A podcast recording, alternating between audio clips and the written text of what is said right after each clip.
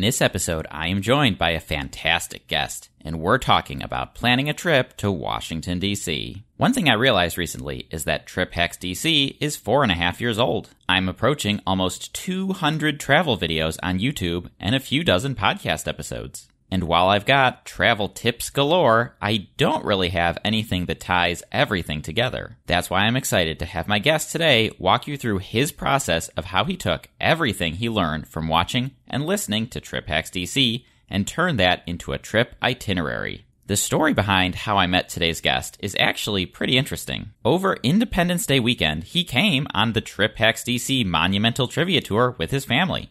And as I do during all of the tours that I lead, I got a chance to chat with everyone as we were going around the National Mall, which is how I found out that he is a fellow podcaster who co hosts a show about Disney vacations. I listened to a few of those episodes, and even though I'm not much of a Disney buff myself, I knew I needed to have him as a guest on this podcast. So, with that said, let's get started. Welcome to the Trip Hacks DC podcast. Discover the best tips, tricks, and travel hacks for your visit to the nation's capital.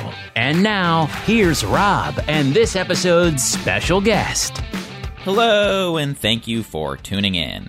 If you want to check out other podcast episodes or see the show notes from this episode, you can do that over at triphacksdc.com slash podcast. This episode is sponsored by Rope Drop Radio, a Disney travel planning podcast helping you with all things Disney from land to sea. And by travel agent Michelle McKnight, a destination specialist with touring plans. Whether you're thinking about a trip to Disney World, Washington, D.C., or anywhere in between, Michelle has you covered. Check out this episode's show notes for links and details. Today I am joined by Doug McKnight, and we are going to chat about planning the best possible trip to Washington, D.C. Doug is a fellow podcaster and co host of Rope Drop Radio, a podcast by two dads who love Disney. Doug is an expert on Disney parks and Disney cruises, but is also a great travel planner no matter the destination. So, Doug, welcome to Trip Hacks DC. Well, thanks for having me on, Rob. I'm excited to be here to talk about DC. You're the co host of Rope Drop Radio, which, in my opinion, is quite similar to Trip Hacks DC in that you have a ton of great information for people who are planning a trip. Now, you and your family took a Washington, D.C. trip in July, and you posted a bonus episode on your podcast, a bit of a post trip report.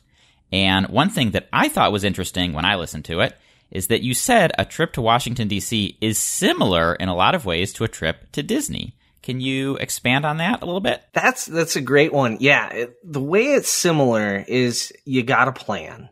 You can't show up to either place just on a whim without any idea what you're doing. Otherwise, you're just wasting your time. You got to plan for both places.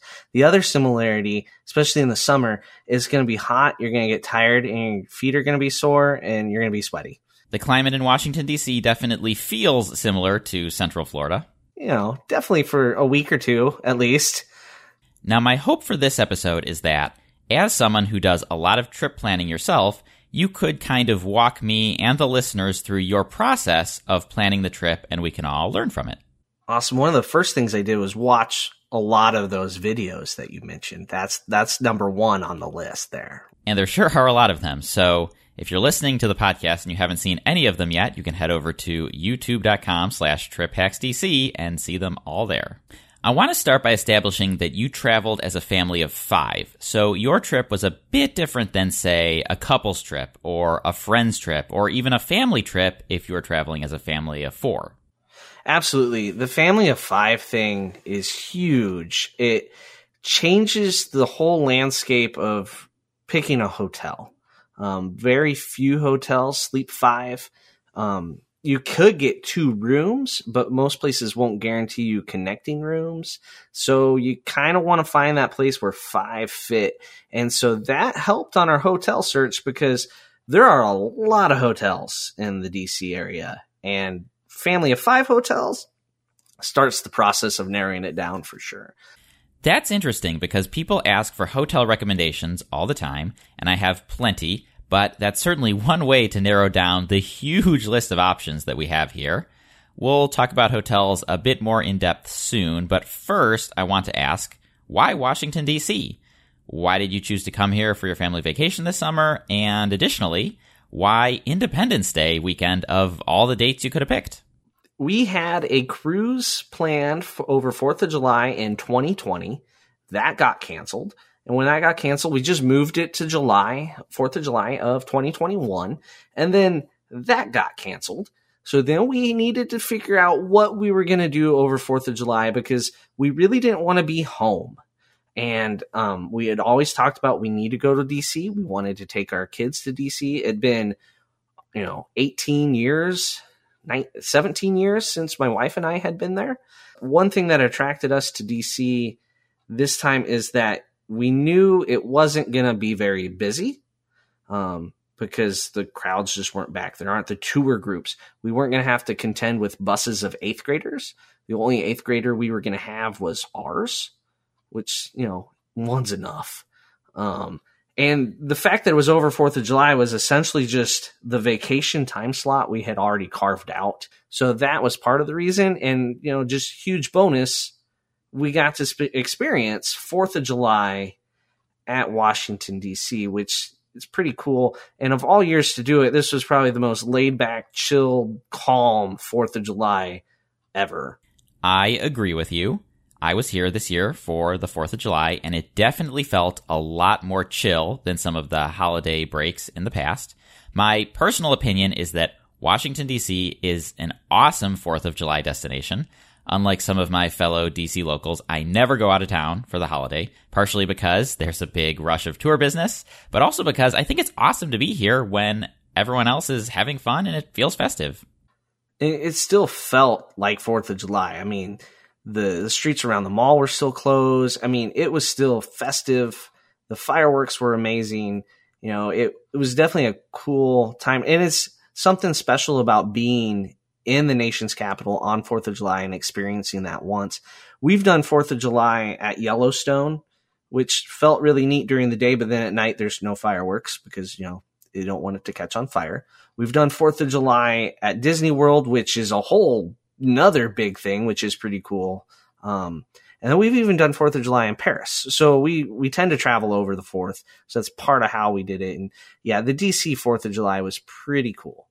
So how many days was your trip? And do you feel like you picked the right amount of days? Was it too many or too few, or was it the Goldilocks? I, I feel like we hit the Goldilocks spot. We, we did five nights. Um, we probably could have done one more uh, pretty easily to check a few things off, but five nights was pretty good. It's long enough to accomplish things, not too long that at the end of the trip you're too exhausted to enjoy things. That's where the Goldilocks comes in, right? We there you could go for a month and not do everything, but you're gonna be exhausted, and it's it is a lot of walking, like I mentioned earlier, and it takes a physical toll. There's heat, there's even if you're two blocks from the metro, you got to get there and then ride it and it, walk after you get to your destination. It's, you know, it's, it's physically taxing. I think five nights was pretty good for us. So the audience knows you are from Nebraska, which is not across mm-hmm. an ocean or anything, but you're also not going to hop in the family car for an impromptu weekend no. trip either. So five days is actually what I would have recommended if you had asked me this question before your trip. Yeah, you got to make it worth your your time. Like see so many people go on these like two or three night trips. Like the amount you spend on airfare, you want to get some value out of the length of time you're there. So that's that's also another good thing to consider. Once you decided you wanted to come to DC and for how many days, what was your process from there? Did you start with flights, hotel? Did you make a big list of activities that you wanted to do? Walk me through what your process was. So we were kind of waiting for our cruise to get canceled, knowing it was coming, but they hadn't officially done it yet. So we had um, flights with Southwest booked because they're refundable. You can move them. So we went ahead and booked our flights, uh, but we did not book a hotel until the we got the official your cruise is canceled. Then we booked the hotel. We had narrowed it down to about three hotels, and then kind of whichever one I, I don't remember how we decided on that one over the other one. I mean, there were a block and a half apart and five dollars difference. Glad we picked what we did, but um, then we kind of picked hotel. Then you know the activities. You know, we had been looking at the hours when things were going to open because when we were trying to pick DC, when we were choosing to go there, stuff the Smithsonian's were not open yet. Like they had just started open um, in May, June, so it was it was one of those things where we were watching that even though we weren't booked yet. And so we kind of once we knew exactly what days, once we booked the hotel, we were still more than 30 days out.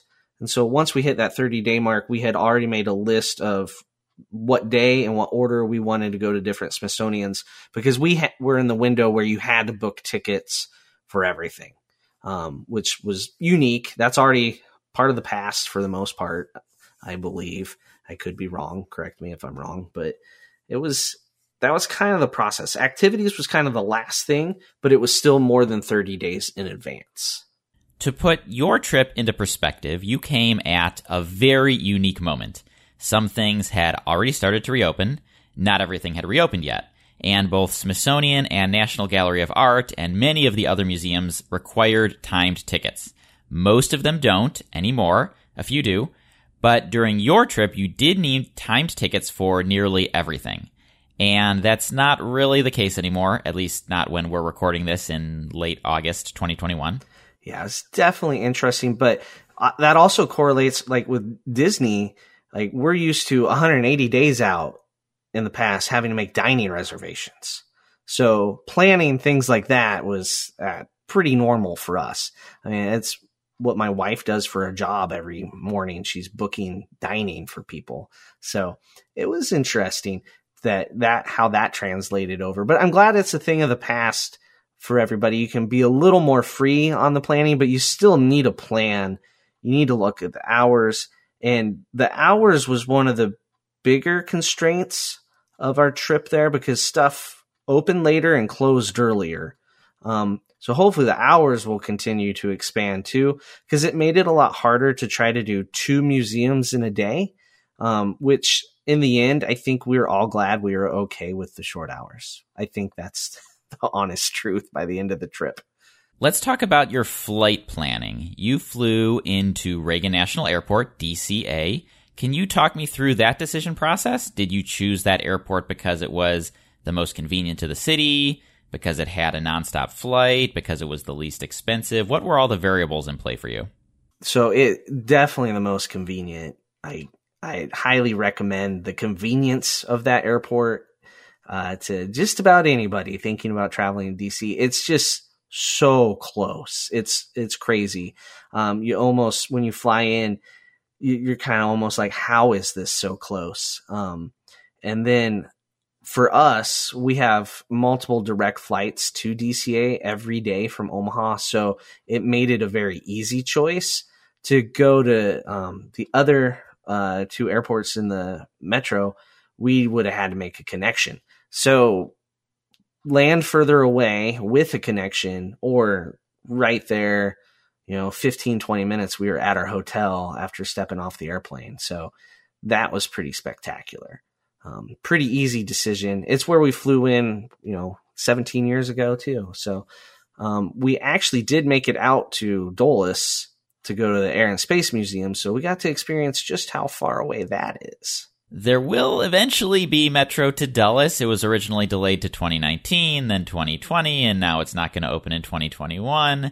So there are a lot of people anxiously awaiting that to open, but just because there's a Metro to Dulles doesn't mean that it's going to be a quick ride. It's still going to be a very long ride. DCA, Reagan National, is probably the most convenient airport in the entire country, I have to say and it sounds like it was an easy choice for you with the nonstop flight options. Yeah, the nonstops, and they were very uh, nicely priced, very inexpensive. We were it was like win win. But when you think about what's happening in DC with the lack of business travel, then it makes sense that the flights were inexpensive. We're just glad they're still offering the flights and that hadn't been cut. There are definitely some cities that lost their flight due to COVID, which is unfortunate. Now, when you got into the airport, how did you then get into town? So we we landed at like four thirty on a weekday. Um, so we did not want to do the metro in that rush hour window with our luggage and our three children.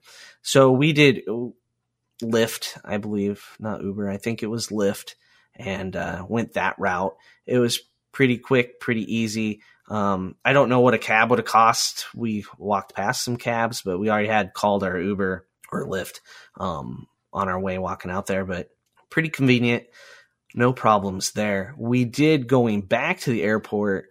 Uh, so we're a family of five, so you have to do the XL.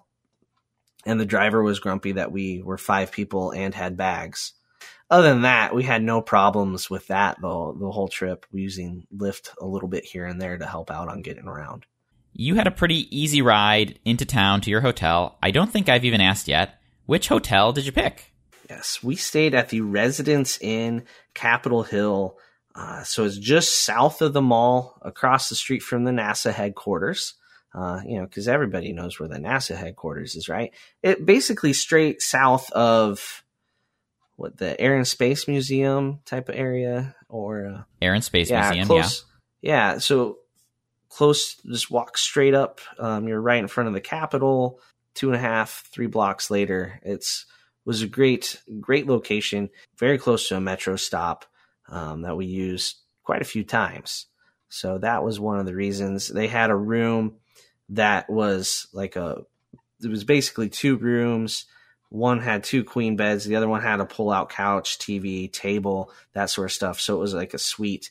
So that's why we stayed there. And it was essentially the same price as just one longer room um, down the street. So that was why we stayed there. And uh, it worked out really well. It sounds like the factors that mattered, of course, that it could sleep five people since you're a family of five, and that the price was right and the location was good. Yeah, that that does break it down pretty good. Yeah, the metro station was important. Being able to walk to the mall was important um, without it being too taxing. That was because we figured we could walk to the metro to get to other destinations, but just being able to walk to the mall is important. I think for a, a DC trip, it's nice to be able to be out there and then be back to your room fairly quickly. It's just because you want to get off your feet, cool down, hydrate, all those sort of things. But uh, it was it was a great location. Now, if we weren't a family of five, I'm going to be honest, we probably would not have stayed there. There's so many more hotel options north of the mall, on the other side, up near the White House and National Archives, towards the um, oh the arena, the Capital One arena. There's stuff sprinkled all through there that works would have worked great for a family of four but none of them worked for a family of five. They were all two rooms and like way more expensive than where we did stay. Um, but we were pretty happy with with the location. You already preempted my next question, which was going to be if you were doing a couples trip or if you were a family of four, would you have chosen another location? And I will say that the area where you stayed is very convenient for pure proximity to the museums and the National Mall. It's not one of the areas on my recommended hotels guide because it's a very businessy area. There are a lot of office buildings around, so unless you're in town on business, you know, meeting with the director of NASA or something, it can be a little dull. Yes, it, that was that. That is the biggest drawback. That's um, and you know we'll talk about food later, but that's that impacted that because we are in a business travel zone where had we been north of the mall, there was definitely more happening, more tourists in that area. And I know lots of people a lot of people that like to give you advice on how to travel, where to stay. They recommended staying in the suburbs. You get bigger rooms for cheaper, just ride the metro in. Well, right now, the price was cheaper in the business areas because there's no business travel. So it didn't make any sense at this time in 2021 to stay further away, have to do a metro ride in for everything. Because we we went back to the hotel, rested, you know, and then went back out to something. Very easy. Where if you were gonna metro in for a while, like it's not quite as convenient to go back and forth. And with a family of five, the two dollar fares do add up compared to walking. I actually don't like the generic advice that some people give, which is to stay in the suburbs because it's cheaper and because sometimes it is, but sometimes it's not. And the unsatisfying reality is that it depends. It depends on a lot of variables that most travelers don't really consider, like how many business travelers are going to be in town and where those business travelers are staying. And you know what was fantastic about not having to get on the metro was after the 4th of July fireworks, I can't even imagine what that looked like compared to we just walked back to our room. We were back in our room in 10 minutes from the time the fireworks ended. I think you must have watched the Trip Hacks DC video I did about Independence Day tips because a few years back, one of my top tips was to pick a hotel within walking distance of the fireworks so you could just stroll back right after they're done. I'm sure I did. Now, I followed your itinerary because you are very active on social media, and I kind of filled in the itinerary for your family trip, and I liked it. I really liked it because it was a good mix of activities. You had a monuments tour with me. You went to Arlington Cemetery. You went to museums. You attended a Major League Soccer game one day. Oh, and by the way, people can listen to your trip recap podcast episode if they want to hear all the details. But what I'm curious about from a planning perspective is how did you choose this mix of activities? And then how did you design your itinerary around it? All right. So picking it, I knew for sure we wanted to do a monument tour with a local guide before I ever even found your your channel, right? Uh, local guides are phenomenal. You cannot experience things the same way without them. Like we learned so much from your tour that we we could have gone and looked. We could have walked that same route on our own, right? Totally free too. We could have walked it, but we wouldn't have gotten the same enjoyment, enlightenment, uh, education, like just immersion. So that was the first thing I wanted to do was find the local guide and then plan from there. However, that was tricky because finding times around holiday weekend was goofy. And then we knew which museums we wanted, but they weren't open seven days a week, five days a week. And so like it was, you had, we had to slot in those museums to make sure they were open. And National Archives was one too, Holocaust, Air and Space out at the airport, and uh, American History and American Art Museum. Those were the ones we ended up at. So that kind of dictated it was what when it was open. Um, then when I could book your tour was another one that dictated it. Um, and then when the soccer game was. So we do soccer games a lot when we travel. Uh, we've gone to we're Seattle Sounders fans, but we live in Nebraska, so we travel and see them. Grant, we did not see the Sounders in DC. We actually saw DC in Toronto. Um, it was a fantastic game. It was a record number of goals scored. Like DC United scored seven goals that night. So, I mean, you can't ask for anything more fun than that. And, uh, so we go to a lot of professional soccer. We actually saw DC play in Utah a couple years ago when we went to um, Yellowstone. We went to Salt Lake City first, saw Salt Lake play DC and fireworks that night. Um, so it just it kind of built itself because of that was the only time we could do it. Um, and then the one day when we went to the uh, museum out at the airport, so we rode the metro all the way out to Reston, which is the last stop. And then we have some friends out in Reston that actually picked us up took us to the museum, took us around the museum. That both him and her, they they actually worked for NASA for a stretch, so we got to see NASA stuff with former NASA employees. Uh, so that was fantastic. That was our local guide there, and then we hung out with them the rest of the day. But that's kind of how it was built. It was because of the hours of the museums, which hopefully going forward isn't going to dictate your trip quite as much but I like to mix it up so that we would do like museums, like serious, then something a little more casual fun, then back to serious, you know, more casual fun, alternate. The reason I liked your itinerary so much is because it was a mix. For example, I did an open call for itineraries earlier this year and people sent them to me, and then I reviewed them on a live stream, and some of them were extremely, extremely museum heavy. I'm talking two museums a day for five oh, days in a oh, row. Boy, my kids would have mutinied. And unlike what you described, some people didn't realize the value in mixing the heavier museums with the more casual fun museums, as you described it. And I bring that up because when you put too much heavy stuff back to back, it does get exhausting. And in your trip recap, On your podcast, you did say that you experienced some museum fatigue. So can you explain what happened there? So museum fatigue is something that I was before when we went to Europe, I was very concerned about, worried about for my kids. So we really made sure to intermix it there. And so I think museum fatigue happened only once for us, and it was literally just in the American History Museum and they're like, why is there a whole room full of magnets? You know, it, there was this moment they all hit the wall, so we're like, let's go find a cookie. You know, in the one place that was open in the museum that everybody else was trying to find a cookie at at the same time. But the American History Museum is big. There's a lot of things, and some of it's really cool. Some of it's you're kind of like, who is this for? And you walk through it all because you're like, we're here, we're to do it by golly. And that was like the first big museum we did. And I was like, well, we got museum fatigue off right off the bat, but it turned around after the cookie. Museum fatigue is definitely a real phenomenon.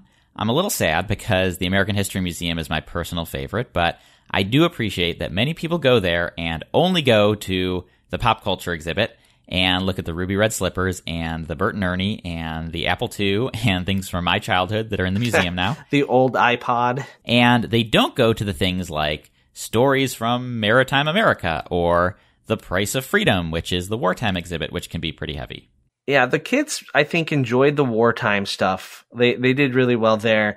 The pop stuff, like they saw the ruby red slippers. Like, why does this get its whole a whole room just for these slippers?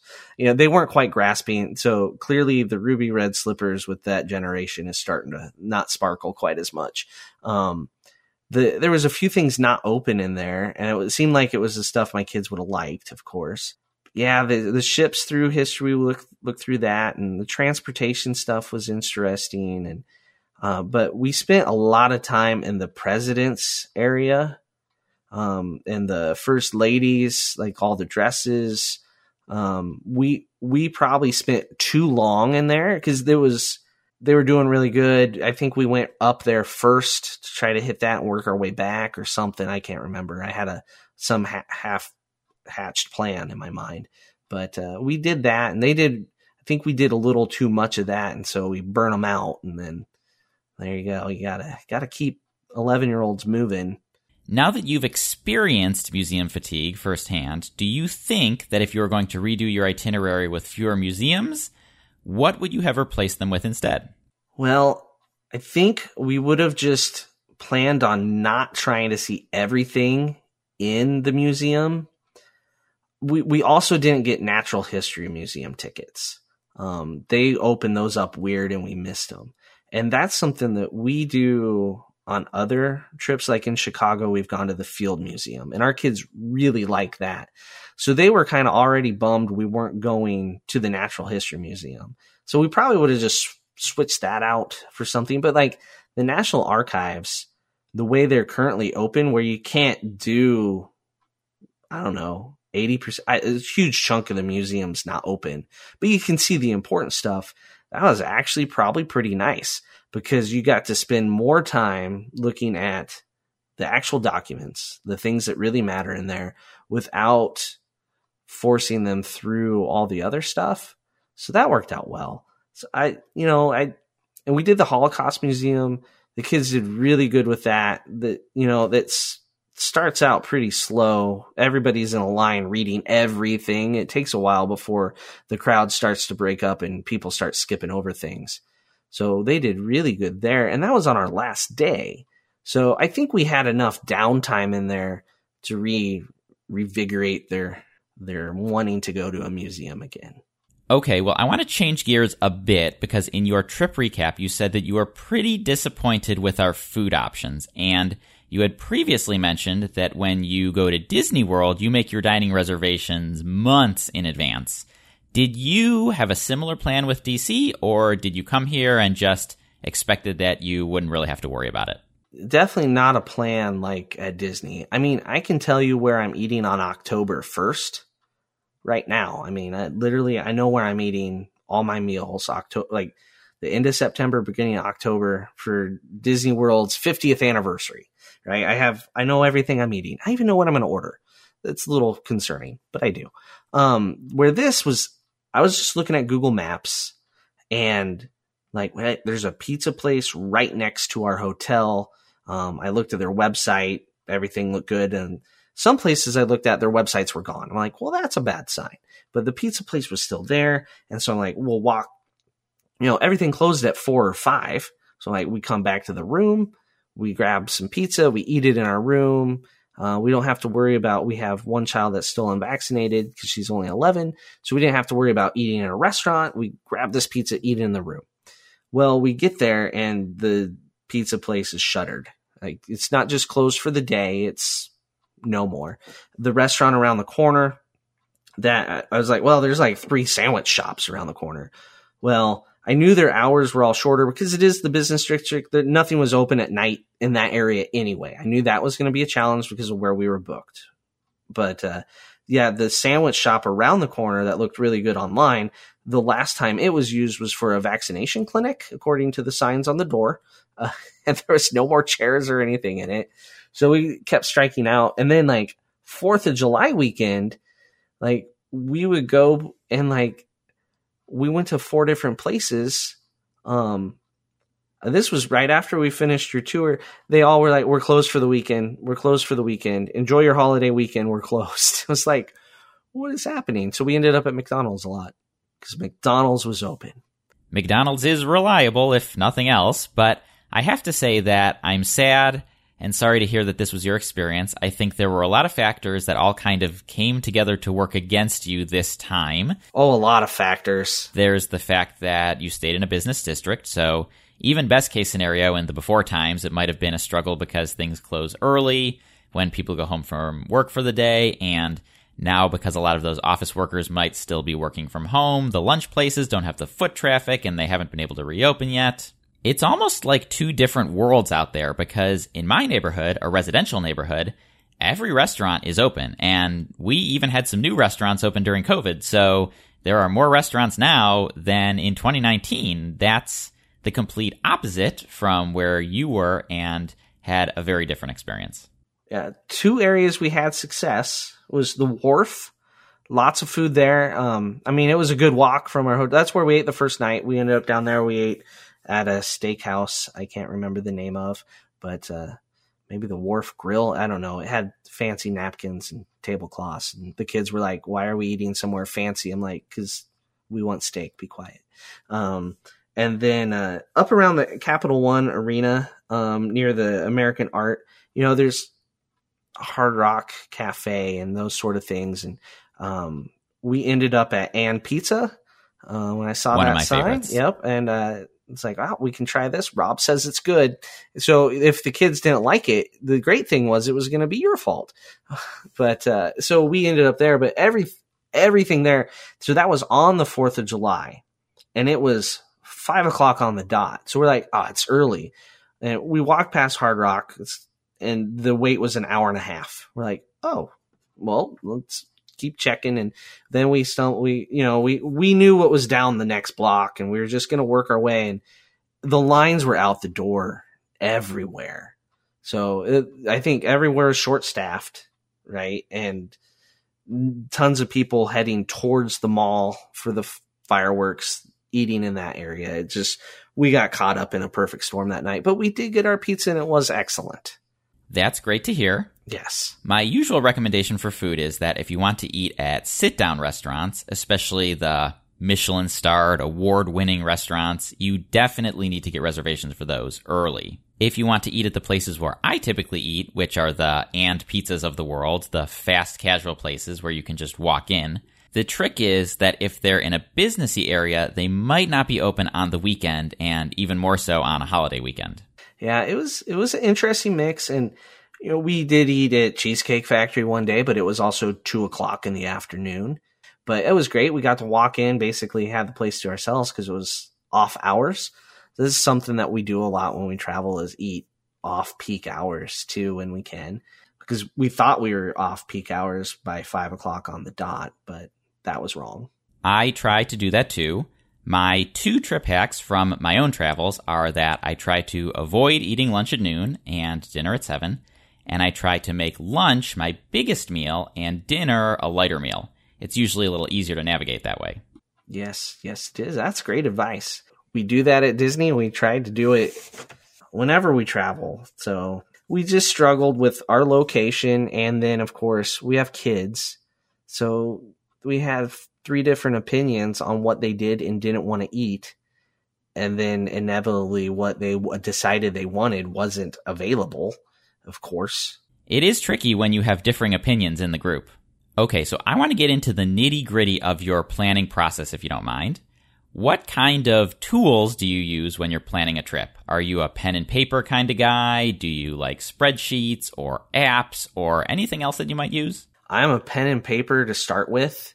Um, and then I'll put it in notes on the old phone, and that way my wife can see the note as well. We can both access it and modify it. Um, but that's after I kind of sketch out the calendar. Sometimes I print a little paper calendar and fill it in. And then I also use an app called TripIt. You just forward your emails that you get your confirmation emails right to it. So it keeps track of your flights, your hotel, anything else.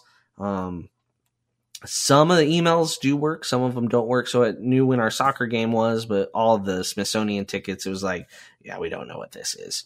Uh, we're going to file it over here type of thing. But that's an app that I use to keep track of all of those reservation numbers type of stuff. And then of course YouTube. I watch lots of YouTube. Concerning amount. That's one of your learning resources. Do you have other learning resources you like or do the travel videos do it best for you? I you know, I kind of I start with the travel videos. Um I really do like that cuz you get to see some things. One other thing that I do is I spend a um, concerning amount of time on Google Maps and street views, especially when you're planning on walking your children from a hotel to another location. You can do that street view and see like what you're getting yourself into. So I did that a lot in DC, and that's kind of why we decided sometimes it's like eh, it's best just to take a Lyft. so like when we uh, did your tour, it started at uh, Jefferson Memorial and definitely not an easy walk from where we were staying. So we took a Lyft because um, it was going to get us right there, the mo- fastest, most efficient. It was July 3rd in the morning. You know, there was not a shortage of cars. There was zero traffic. So it was quick and easy you know, Metro would have taken us way up. We would have had to, you know, get a bu- the circulator bus probably would have been the best public transit we could have done, but the Lyft, by the time you add four kid five people's fare to everything, sometimes the Lyft is just easier. I totally get that. Everything multiplies out by the number of people in your group and definitely changes the calculation compared to if you're traveling solo. One thing I'm curious about is if you found any of the videos you watched were out of date or no longer relevant because they were made prior to 2020. Well, the the dining ones mostly, but I believe you did an updated dining one that said don't watch the old ones. Um, still watch the old ones because I'm a sucker. I mean, you have to be aware that times are different, right? Like if you're shocked by the hours being different or masks being required somewhere, then I don't know where you've been living the last 16, 18 months, however long we've been dealing with it. But, you know, it, I feel like even the older videos, I did get a lot out of um, planning for this trip. Um, I don't think they're, I, I wouldn't say anything before 2020 you can't watch. I wouldn't say that. I watch plenty and still learn, but you have to realize what's changed. And especially the restaurant industry probably the most affected with something like that pizza place right next to us. Just it's gone. It's shuttered. It did not survive. So that sort of thing is the biggest deal. But otherwise, learned a lot. Now, like if you're watching a really old video about the metro and the ticket process, well, that's on you for not really as you're watching something from like I don't know 2010. I mean the the current card that you just tap and go is phenomenal. And it's really cheap. The buy in price to your card in DC, cheapest one, $2. That's awesome. Like London, it's five pounds for an Oyster card. So bravo, Washington, DC. Bravo. The reason I'm curious is that a couple years ago, I found two Washington, D.C. travel guides at a used bookstore from 1999. So They were 20 years old at that point, and I was really curious if I picked this up today and read it, would it be completely useless? And it turns out that the chapters on the monuments memorials were just as good as they were back then, at least the ones that existed in 1999, as not all of them on my tour were even around back then. And then you get into the restaurant chapters, and it's completely useless. One of the neighborhoods I counted of the 20 restaurants the book recommended, only two of them are still around at all, and they're not the two that most people would probably recommend nowadays. So if you relied on that book for dining information, you'd probably have a pretty rough time. Yeah, you end up at McDonald's then. You might have wound up at McDonald's for several of your meals. Now, 1999 is pre 9 11, and the book said, for example, if you want to go inside the White House, just line up on 15th Street in the morning and get your tickets, which is how it used to be. And then after 9 11, it was never like that again. And I assume we're going to have a similar thing with COVID where resources made pre COVID aren't going to be great to use anymore. Yeah, that comparing it to 9/11 I think is very accurate and it's funny cuz our other visit was in the post 9/11 cuz it lingered a long time travel of the impact from 9/11. We went in it was 2004 and it was still well, this is different because of 9 11, like being said. And while we were there, the terrorist threat level changed from like yellow to orange. I don't remember all the colors. I mean, every day on the news, the color was changing, right? And so we had planned to go to the Mint that day or the National Treasury or something. But because the threat level changed, everything we had left on our plan for that last day of our trip was closed. So that was that was pretty crazy. So we ended up just um, I don't even calling. We had to, you know, use a phone and dial numbers. And we we had a friend that lived out there um, that we did quite a bit with on that trip. Different friend than we did on this trip, but um, yeah. So we ended up hanging out with our, my friend's wife for most of that day, and we went to Mount Vernon because the threat level didn't affect Virginia, just you know, DC Metro. So I'm curious, was there anything that you enjoyed more than you were expecting when you planned out your trip? So the the tour was phenomenal. I had high expectations, though. I'm not gonna lie, Rob. I was, uh, so it it it was right up there, matched what I was expecting, which you know I enjoyed that immensely. I think that was the highlight for me. The, the listeners are going to think we're in cahoots here. Not trying to suck up or anything, but your your tour was great. You kept my kids engaged. Uh, going into it, my wife was worried it was going to be like way too much trivia, and it wasn't. It was just the right amount. Um, so that was great. But it, you know, I wasn't surprised that I liked that. I I enjoy local guides, and I'd watched enough of your videos to know you're knowledgeable. So I can't say I was, you know, surprised more than I expected.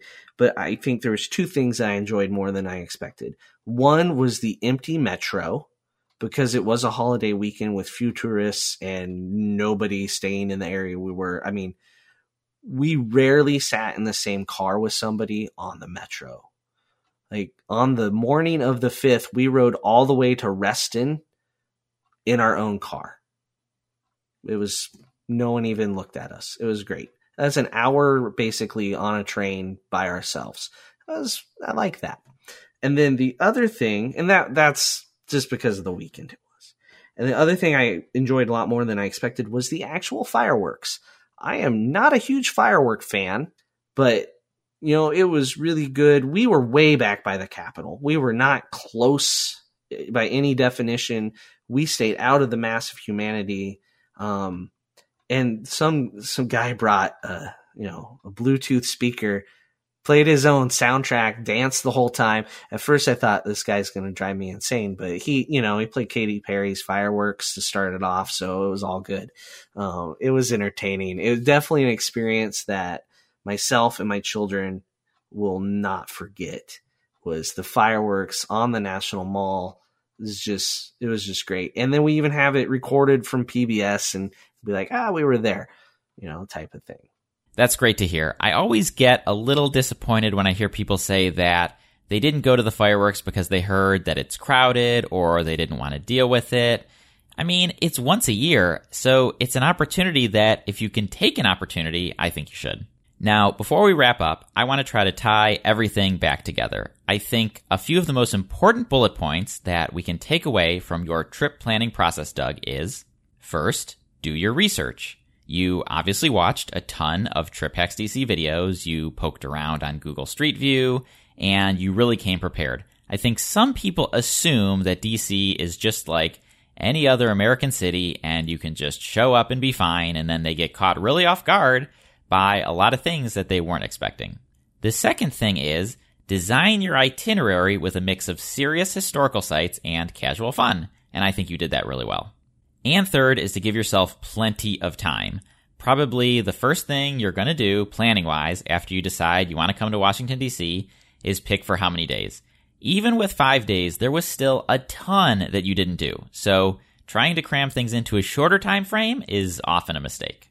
Okay, now Doug, what skill from planning all the Disney trips over the years do you think translated best into planning your Washington DC trip? So other than planning ahead, right? I think the skill that you take from actually traveling. We go, we have annual passes, we go regularly. It's my wife's job to know Disney inside and out. But I think being able to call an audible and have a plan B ready when something's not working, time's not matching up, it took longer to get here or too fast to get there, or you're done quicker. Having that plan B in the back of your head, I think, is a skill that we always have to have at Disney, especially when we're showing other people around. Um, so that was something that came into effect several times in DC. Um, you know, like their last night, my wife spent forever looking for a restaurant we were going to eat at near the, you know, we wanted to go walk past the, uh, Supreme Court and the Library of Congress just to see it on the way to this restaurant. We're going to eat a nice meal, call it a, call it a night. I mean, she did everything except call them to confirm they were open. And we get there and they were not open. So then our plan B, which we had to like, well, we're not that far from Union Station. Food's definitely going to be open in the train station. So then we pivoted there and then yeah, we ended up at McDonald's again. But you know, it, we could have gotten there and just shut down. But that being able to pivot, I think, is an important travel skill. Well, Doug, I want to thank you so much for joining me here on the podcast, sharing your expert knowledge as a trip planner and some of the things you learned from your recent DC trip. I'm going to leave links to Rope Drop Radio, the podcast that you co host, in the show notes. But where else can folks follow along and keep up with you? Well, yeah, awesome. Thank you. You can follow our adventures on Twitter, Instagram, and Facebook, all at Rope Drop Radio. That's a rope and then drop and radio. It's the opening of Disney parks is called Rope Drop. That's where that comes from. And then um, I have a cruise coming up. Hopefully, uh, well, or past tense, I'll be on a cruise. Maybe when this is out, when you're listening. And then, of course, Disney World turns 50 on October 1st. So we're going to head down for that. Thanksgiving will probably be back at Disney or maybe on a cruise again. Who knows at this time? And then next summer, we're looking at Greece and Italy, that sort of stuff. So we definitely try to get out there and do other things. And, um, you know, in the past, we, we're not afraid of a road trip and we go to lots of national parks. So I imagine we'll end up at a national park at some point in 2022, but hard to say which one and where and when. Thanks for listening to the Trip Hacks DC podcast. To see the show notes from today's episode, get additional resources for planning your trip, or to book a Trip Hacks DC guided tour, visit triphacksdc.com.